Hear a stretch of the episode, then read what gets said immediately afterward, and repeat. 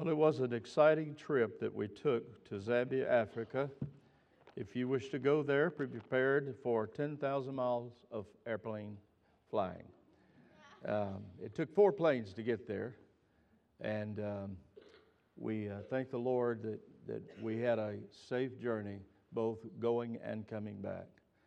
The Lord protected us. We did not get ill or sick from the food or the water or anything else, and that we give God all the glory.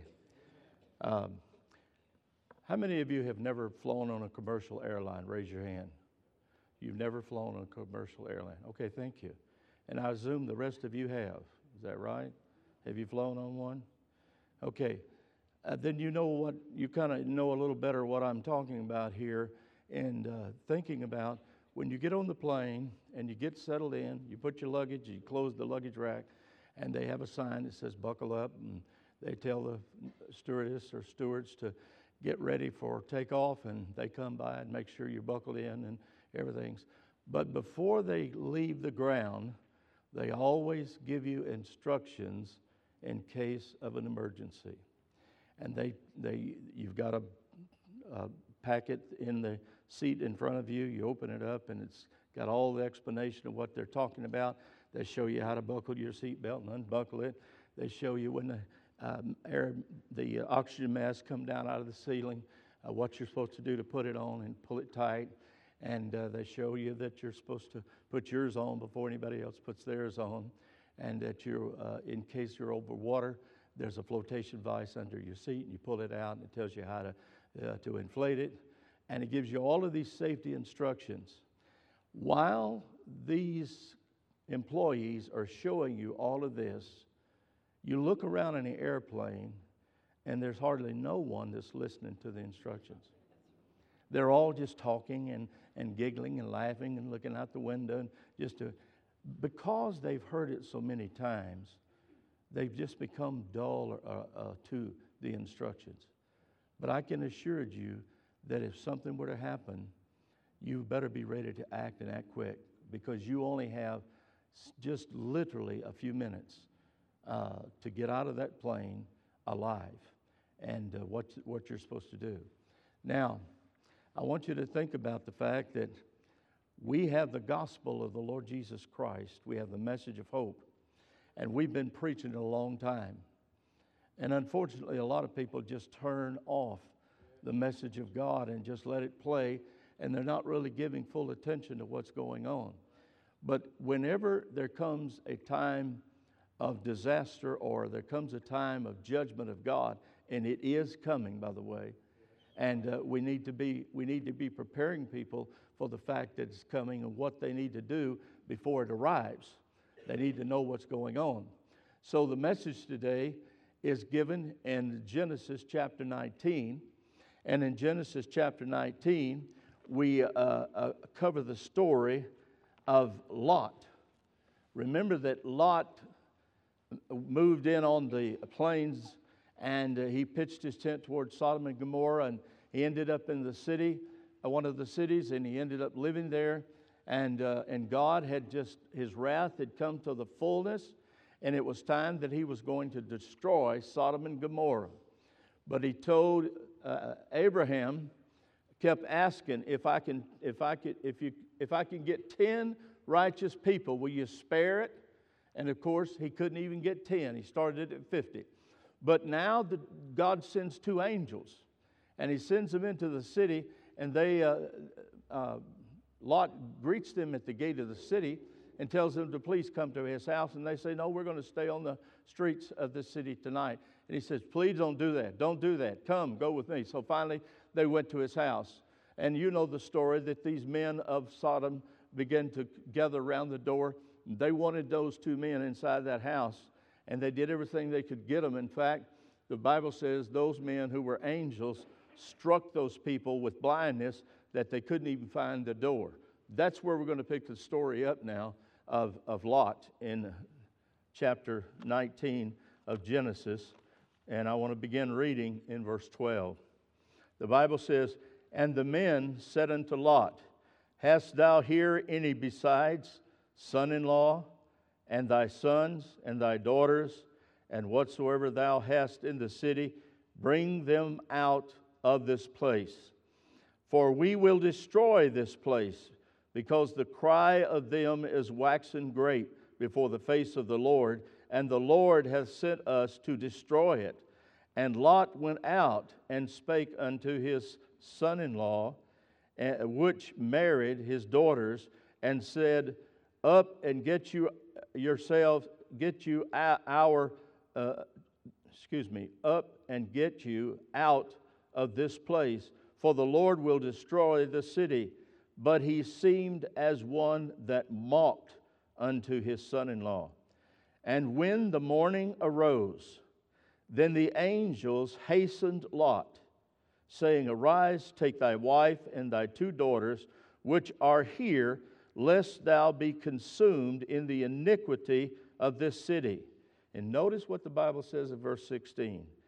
And Lot, excuse me, and while he lingered, Lot lingered at the warning of God's judgment.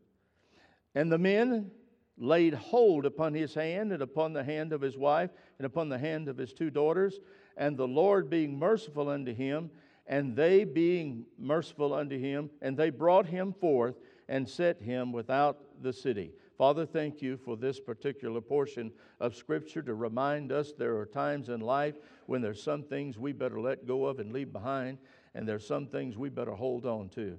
Thank you, Lord, for loving us, and Father, for using uh, the power of your word and the power of your Holy Spirit to draw uh, people unto yourself. And Lord, may you be lifted up. May we glorify the name of Jesus. May we praise you, Father, for all that you've done for us and are doing for us.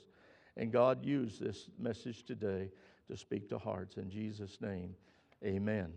Now we begin to look here at the instructions that are given unto Lot as to the urgency of the fact that he needs to get his loved ones and get out of this city, and he needs to do it very quickly because God is going to rain down fire and brimstone and destroy the cities of Sodom and Gomorrah. And this just breaks your heart to hear that after the warning came from these angels, that Lot, uh, it tells us in verse 16, while he lingered. Uh, and, and that says something about maybe the way Lot had been softened to the things of wickedness in his city. He lost his influence. He lost his influence because he went to his son in laws and he said, You need to get ready, you need to come with us, and you need to get out of there. And they looked at him as mocking them. They didn't believe a word he said. They, they didn't care about spiritual things, they didn't care about righteousness. But God loved his servant Lot, and God uh, wanted him to be spared in his family.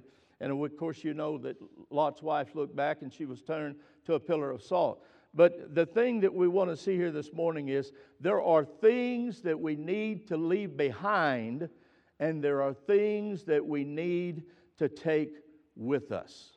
Now, I want you to think about this. Even though the instructions on an airplane are given every, in every flight, and the people have ears to hear, they have eyes to see, but many are not paying attention, it is statistic, statistically proven that when an airplane goes down in an emergency, when it, when it uh, goes in the water, and there's only seconds in which you can make decisions and get out of that plane, you better know where the exits are. You better know what to do to prepare yourself for that emergency. But we find statistically that in, in plane crashes, when planes go down and people are panicking, they're stepping over one another. The, the cabin is filling up with smoke. And what are some people doing? They're trying to open the bay and get their personal belongings out of the plane. And the, and the stewardess, the stewards yell at them do not go after your possessions, drop them and leave immediately. And some of them have died because they stayed too long trying to take those possessions. It tells us something about our lives. And so let's look at some things that we need to live behind in our lives. And uh, the first thing, um, well, no, let me, let me deal with the, uh, the things that we should take with us first. That's a good positive way to start the message off. The things that we should take with us. This uh, mission trip has been an eye opener for Shirley and I to experience. To see the love of people who have very little and to see their dedication and commitment. Those of you that were not here at Sunday school, I'm sorry. I should have sent something out letting you know that we were going to do the video part and show the pictures and talk about it during Sunday school. But I hope that we'll. Brother Jack Baskin will be here tonight. And he, uh, when he met us at the airport in Livingstone, uh, Zambia, it was his 14th country that he and Sherry had been in and ministered since they left back in July. And he's going to be here tonight. He's going to be sharing a lot of things of importance of what he's trying to do to challenge missionaries on their fields and to get them involved in faith promise giving.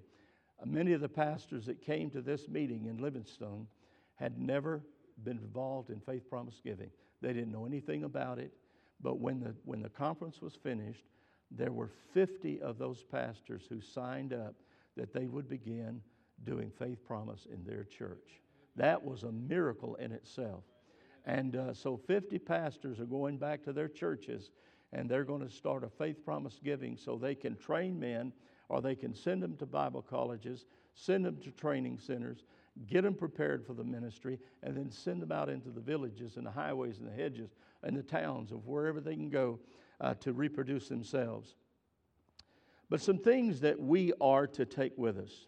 One of the things that uh, I brought back from uh, Zambia, and I think Shirley could also c- confirm that, is that we brought back a lot of excitement in our hearts. A lot of excitement. And, and excitement is a very important thing to have in our lives. And, uh, you know, it's, it's the fact that, that when you get excited about something, you get uh, involved in, in directly uh, in your life, you get involved in that excitement because you know that that is something that God is doing and man could not do it. You see the miracles of God in the lives of those people who have very little, yet they are so dedicated in what they're doing for the Lord. We, we shared this in Sunday school uh, the fact that many of those pastors and pastors' wives and with children walked for two and three days and spent night on the road or by the road or where somebody might take them in. They walked for three, two to three days, and then they rode a, a train for the last part of the trip for a whole day to get to that meeting. That's dedication. Uh, the parking lot at Livingstone uh, Fundamental Baptist Church was not a huge parking lot with a bunch of cars like we have. No, there was, a, there was an area where bicycles were parked. And some of those, some of those men rode those bicycles over 100 miles to get to that meeting. There, there are very few people in uh, the country of Zambia that can afford a car. There was one dealership that came into Livingstone and set up shop to sell their cars. I don't know how long they were there, but it didn't take them long to figure out we're not going to sell these cars in this town. They went back to the capital where they were modernized and where the people that could afford to have the jobs to buy those cars. People just don't make enough money. Their money in Zambia is uh, 10 times less than our money, which means if you have a dollar in your pocket to a Zambian, that translates into $10. If you have a $10 bill, that translates into $100 in Zambian money. They, many of them, the uh, employment rate in Zambia is very uh, high, over 20 something percent. And uh, most people, uh, they don't have uh, good paying jobs. Very few do. So it's a poor country. And yet, those people that we went to in the villages and uh, those, those churches and the people that gave in that meeting, uh, they were not rich people and they didn't have a lot of money. They gave out of a sacrifice and love for the Lord Jesus Christ. And that's the way we're supposed to give. You know, the, the, Jesus talked about the Pharisee that went up into the temple and the widow, and uh, he told his disciple, observe, and the, and the Pharisee chunked in a lot of money, and the wid- widow chunked in two mites, and he said, who do you think's going to go away blessed? And the, of course, they said the widow, because she gave it all. That's what I call in sacrifice. But uh, what a tremendous love for the Lord, these people. And, and it just excited our hearts. And, and I recognized that they had a spirit of unity. And that is something very important in a church. We better never leave unity behind. Uh, Acts chapter 2, verse 1 And when the day of Pentecost was fully come, they were all with one accord in one place. Chapter 4 and verse 32 of Acts, it says, And the multitude of them that believed were in one heart and one soul. Neither said any of them that ought of the things which they possessed was his own.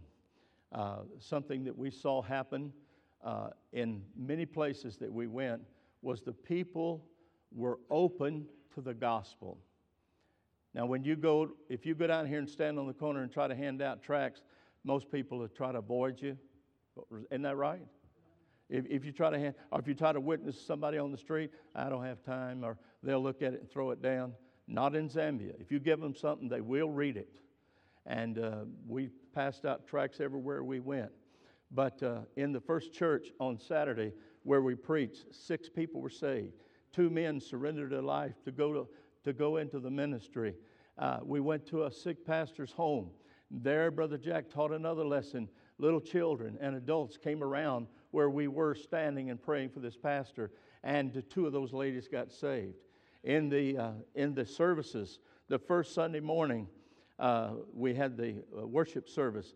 Six people were saved and six people were baptized. Every service the invitation was given, somebody came to the Lord.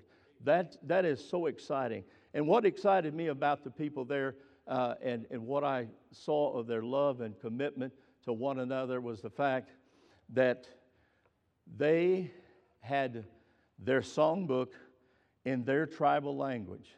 And there were many different languages there, so they had to have interpreters, uh, people who interpreted the message. They had to speak for their tribe so they could understand what they were saying. But, but what thrilled my heart was when I went in those little village churches where they had dirt floors, they didn't have much, but here they pick up an all American hymnal. And I saw that all American hymnal and I said, Lord, they, it made its way all the way to Zambia, Africa. I saw the I saw opened the book up and I saw Earl Smith's name there, and the, he had a part in putting that songbook together. I told the pastors, I said, I know I knew this man personally, what a godly man he was, and uh, so they'd sing some of the songs in their language, and they'd sing sing some of the songs in English, and they they they had those. Not only that, but they all had had the King James Version of the Bible who had an understanding of English. And, uh, and the fact that their dress code was much stricter than our dress code. Now, where did they get all that from? Let me show you how they got that. These missionaries that are building works in different countries that came out of the Philippines Many of them were saved under a pastor that was saved under a pastor that was saved under the ministry of Bob Hughes in Cebu. Those people went out and they carried that message and they carried that uh, type of service and worship, and they still hold to it today. One lady came into the ladies' meeting. Uh, I, I, Shirley told me about this. One lady came into the ladies' meeting, and she had gone out and she had put her wrap on and she put it up to here and she was not dressed properly. And the lady scolded her and sent her back to change her clothes before she came back in the service. Now, wonder if we had that kind of uh, standard. You see, corporation, a spirit of concern, a spirit of excitement. Not only that, but they had, an, uh, they had uh, and we experienced a spirit of evangelism. They, they were doing all they could. The church in which we held the conference, doing their fifth mission conference, and I think we had that up right at near the beginning there somewhere on our video. Um, they, in this conference, had, a, had such a, a commitment and, a, an evangelism that they were witnessing wherever they went while they were there uh, in the, in the uh, hotel. Uh, it's not a hotel. It was a, um, what would you call it? No, no. I know we were in chalets. What was the? It was a, um, yeah. What was the? What was it? It wasn't a resort. It wasn't real fancy, huh? Lodge. Thank you.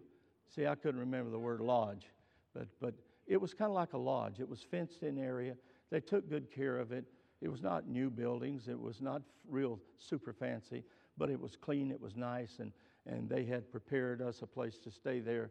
And uh, while we were there in that lodge, Shirley witnessed to one of the ladies that kept our rooms clean while we were there, and she invited her to come to the services. And she came to the church. She got there a little too late. The service had ended, but the pastor's wife took her and led her to Christ. And she became a born again Christian because we evangelized. There was, there was a person who waited on us at the restaurant in the center of it. They had a restaurant. We ate breakfast there every morning, and that server got saved. Later, the cook that was in the kitchen who made the food got saved. Later, there were two men who came and had an appointment with Dr. Jack to talk to him about what we believed and what we practiced and why we practice it. You see, the, these people were hungry for the Word of God, and the people there were hungry to give them the Word. Uh, and, and, that's so important uh, in the evangelization of our land. Think about uh, what we need to do in evangelizing our community. I mean, we have schools with thousands of children in them. We have workplaces with thousands of people working in it, hundreds, if not thousands. We have, we have places we go and uh, we are with people all the time, and uh, we meet them on the street, uh, and we have the opportunity to be a church of evangelism. We have a city that is not yet won to the Lord. We have a people that are still lost. And Luke chapter 12, verses 47 48, God says that when we're given much, He expects much from us. And we are truly blessed with what we can do for the Lord. And it's busy that we do those things that need. And, and another thing besides evangelism expectation.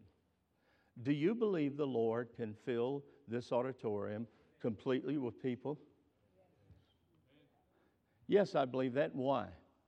Because when we started in a little building over here and we had a seating capacity of 100 people, we, we saw the Lord fill that building. And at one revival in that little church building, there was 168 people present for that revival.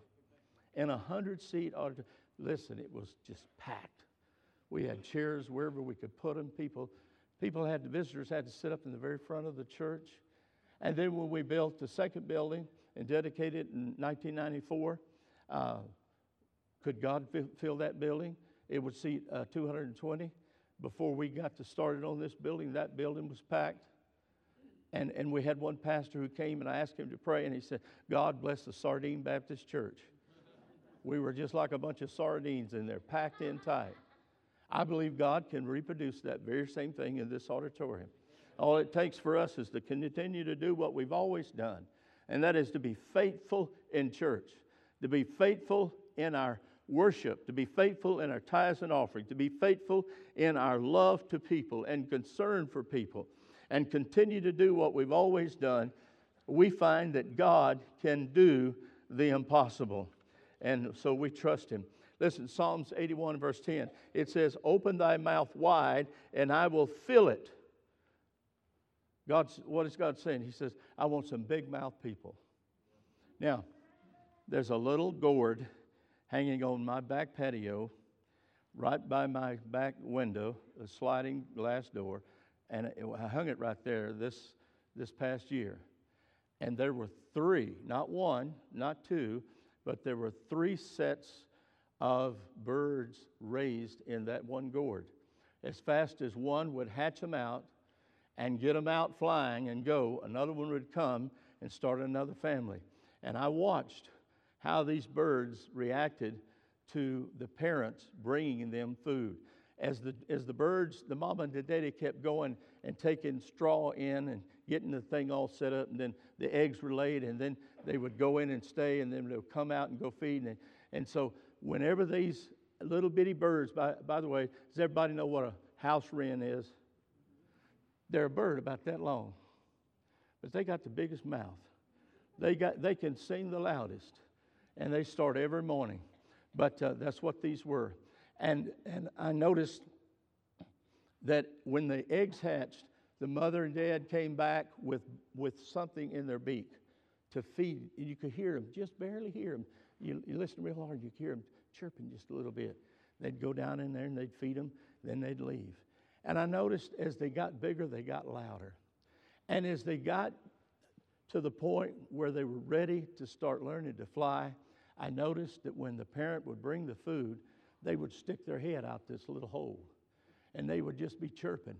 And as soon as they saw mama daddy with that food, they opened their mouth wide. Give it to me. Give it to me. And of course, they had mom and dad had to remember which one got to eat and which one didn't. But I tell you, wouldn't it be nice if we, as God's people, were like that? Give it to me, Lord. Give it to me, Lord, so that I can go and do what I need to do. And so we built this church for the purpose as we built the second one. And as the first one was built, it was not built to be a museum, it was built to be used for the glory of God. And uh, that means that uh, people are going to come and uh, people are going to worship. And yes, you're going to have problems. You're going to have some people that don't respect the house of God. They've never been in the house of God. They don't know what to do in the house of God. You need to be patient with them. They've got to learn what it means to honor God's house. And that, that we teach by example. We teach by the Word of God. We instruct. And uh, so we use our expectation. And I believe that God's going to give us new members and new souls that are saved. And praise the Lord for that. But it's not because we've been slothful. It's not because we've uh, had somebody hitch us up on a piggyback ride. It's not because we are couch potato. Uh, it's because God's called us to do His great work. And uh, every member being a part, every member doing what they're supposed to do, will accomplish great and mighty things for God. These are things that we should take with us and use them every day. Now, there's some things that we need to leave behind. Remember, I told you the story about the plane. If it crashes, they do not want you going for your purse or your, or your personal belongings or anything. Just get out and save yourself. So, there's some things that we need to leave behind as Christians. What is it? Discouragement. We need to leave discouragement behind. God does not want his people discouraged, he wants to encourage us. And, and we need to leave behind doubt and fear. That is something that is not to be in the Christian life. Uh, we're not to fear things, we're to have faith and believe God's promises. We need to leave behind disobedience. God can never bless disobedience. We need to leave behind pride. Pride is not a place for God to work. We know that pride goeth before the fall, says Proverbs 16 18. Pride does not have a place in the family of God. Now, using the word properly, uh, you need to take pride in what you do. Amen? You need to take pride in what you do. You need to take pride in the fact that you're doing something that's productive. But when I talk about the pride that you don't need, it's where you believe that it's you and not God that's doing it. It's where you think that what you're doing is, if, if you weren't there, it would never get done. Listen, God will use anyone who will be willing to be used, but you have to come to Him in the right spirit. And, and another thing that destroys churches is unconcern unconcerned. That's not my problem. Let somebody else do that. Listen, uh, if we don't do it, who's going to do it? If we don't do it now, who's going to do it? It's not going to get done. It is up to us to, to do all that we can. We can't say, we can't win everybody to the Lord in the city of Springfield, but we can do our part. We can have an effect, and, and there's some things that can get in a church and get in a Christian's life and get in a person's home, and that is, number one, jealousy. We get jealous of some other church, or we get jealous of someone in our family, or we get jealous of another person. And then criticism. You know, we often use the, the term uh, constructive criticism. Well, that may be a thought in mind, but I think the best way to do is to compliment and build up, not to destroy and tear down. Yes, there's times when we have to say things or do things that are uncomfortable, but they are biblical. Amen? The Word of God is given by inspiration of God and is profitable for doctrine, for uh, teaching, reproof, and correction, and instructions in righteousness. Uh, we have a platform in which we to live our lives and uh, criticizing people and looking at the flaws. By the way, every one of us in here have a flaw. It's called the human nature. It's called this old fleshly body. And, and we, we sometimes fail the Lord because of our human flaw. But I'm telling you, we have a God who loves us and He forgives. And we need to make sure that we uh, live right. And, and uh, a church does not need carnality. The church, the church at Corinth had a real issue of carnality, and Paul dealt with it. He said, I would have fed you with meat, but I've got to feed you with milk because you're acting like the world. That's sad when Christians act like the world. So, how do, how do I act? Act like God wants you to. There's places God wants you to go, and there's places that God doesn't want you to go. And if you just go where God wants you to go, you won't be going where the devil wants you to go. If you're doing the things that God wants you to do, you won't be doing the things that the devil wants you to do. Listen, even when we do it right, we still have problems because the devil's not happy when we're doing God's will. So, excitement, unity, cooperation, concern, uh, evangelism, expectations, these are things that we need to have with us. We need to leave discouragement. We need to leave behind doubt and fear and disobedience and unconcern and pride and jealousy and criticism and carnality. Uh, but we need to leave it at the altar with God. No one should leave this building without Christ. This may be the last service of the last day of your life. Now, I'm not trying to scare you, but I'm telling you the reality. You don't know when your life is going to end. Just a couple of weeks ago, my brother in law had tried to get a hold of his brother who bought a place in Arkansas. Where's that town? You always had to go about 15 miles an hour to get through it, up in the mountains of Arkansas on 63. Huh? Hardy? Hardy. How many of you have been through Hardy? Aren't you glad they put that new highway around it? You can just buzz out there all you want in the, in the open, but you, you go downtown, you better be doing what they say or you're going to get it. But he bought him a place in Hardy, Arkansas, at a retreat just to get away when he got off of his work on the, on the tugboats. And uh, he was spending some time there in the last few weeks, and, and my brother in law tried to get a hold of him. Uh, several of the other family members tried to get a hold of him. So finally, one of the brothers went to see about him, and they found him dead. And he had died of a heart failure and collapsed in his home. And he lay there for three or four days before they found him. Listen, death can come at any moment. The thing you need to know is that I don't have to fear death because Jesus conquered death and he's my Lord and Savior. I've trusted him and his promises that for me to live as Christ and to die as gain. I, I'm, I know that He's going to resurrect me and He's going to give me a new body and a, and a new presence in the holiness of God. Don't leave without accepting Him as Jesus today if you're not saved. Christian, if you're saved and you've had some of these things you've been dragging for a while, you've been pulling them behind you, and you haven't let go, why don't you do it this morning? Why don't you let go of those things? Because God said those things will hold you back from doing what He wants you to do. Let's just honor God with our life. And let's be obedient to the fact that sometimes God's going to tell us to do something, and He wants us to do it right now. He doesn't want us to think about it. I think about uh, uh, Lot here and the fact that the Bible says, while he lingered, he was just kind of, maybe he was thinking about all he was going to have to leave that he had worked all those years to have. He's going to have to walk away and leave everything. And he kind of lingered around. Those angels grabbed him by the hand and said, Come on, let's get out of here because the judgment of God is coming down. Let's be sure that we obey the Word of God.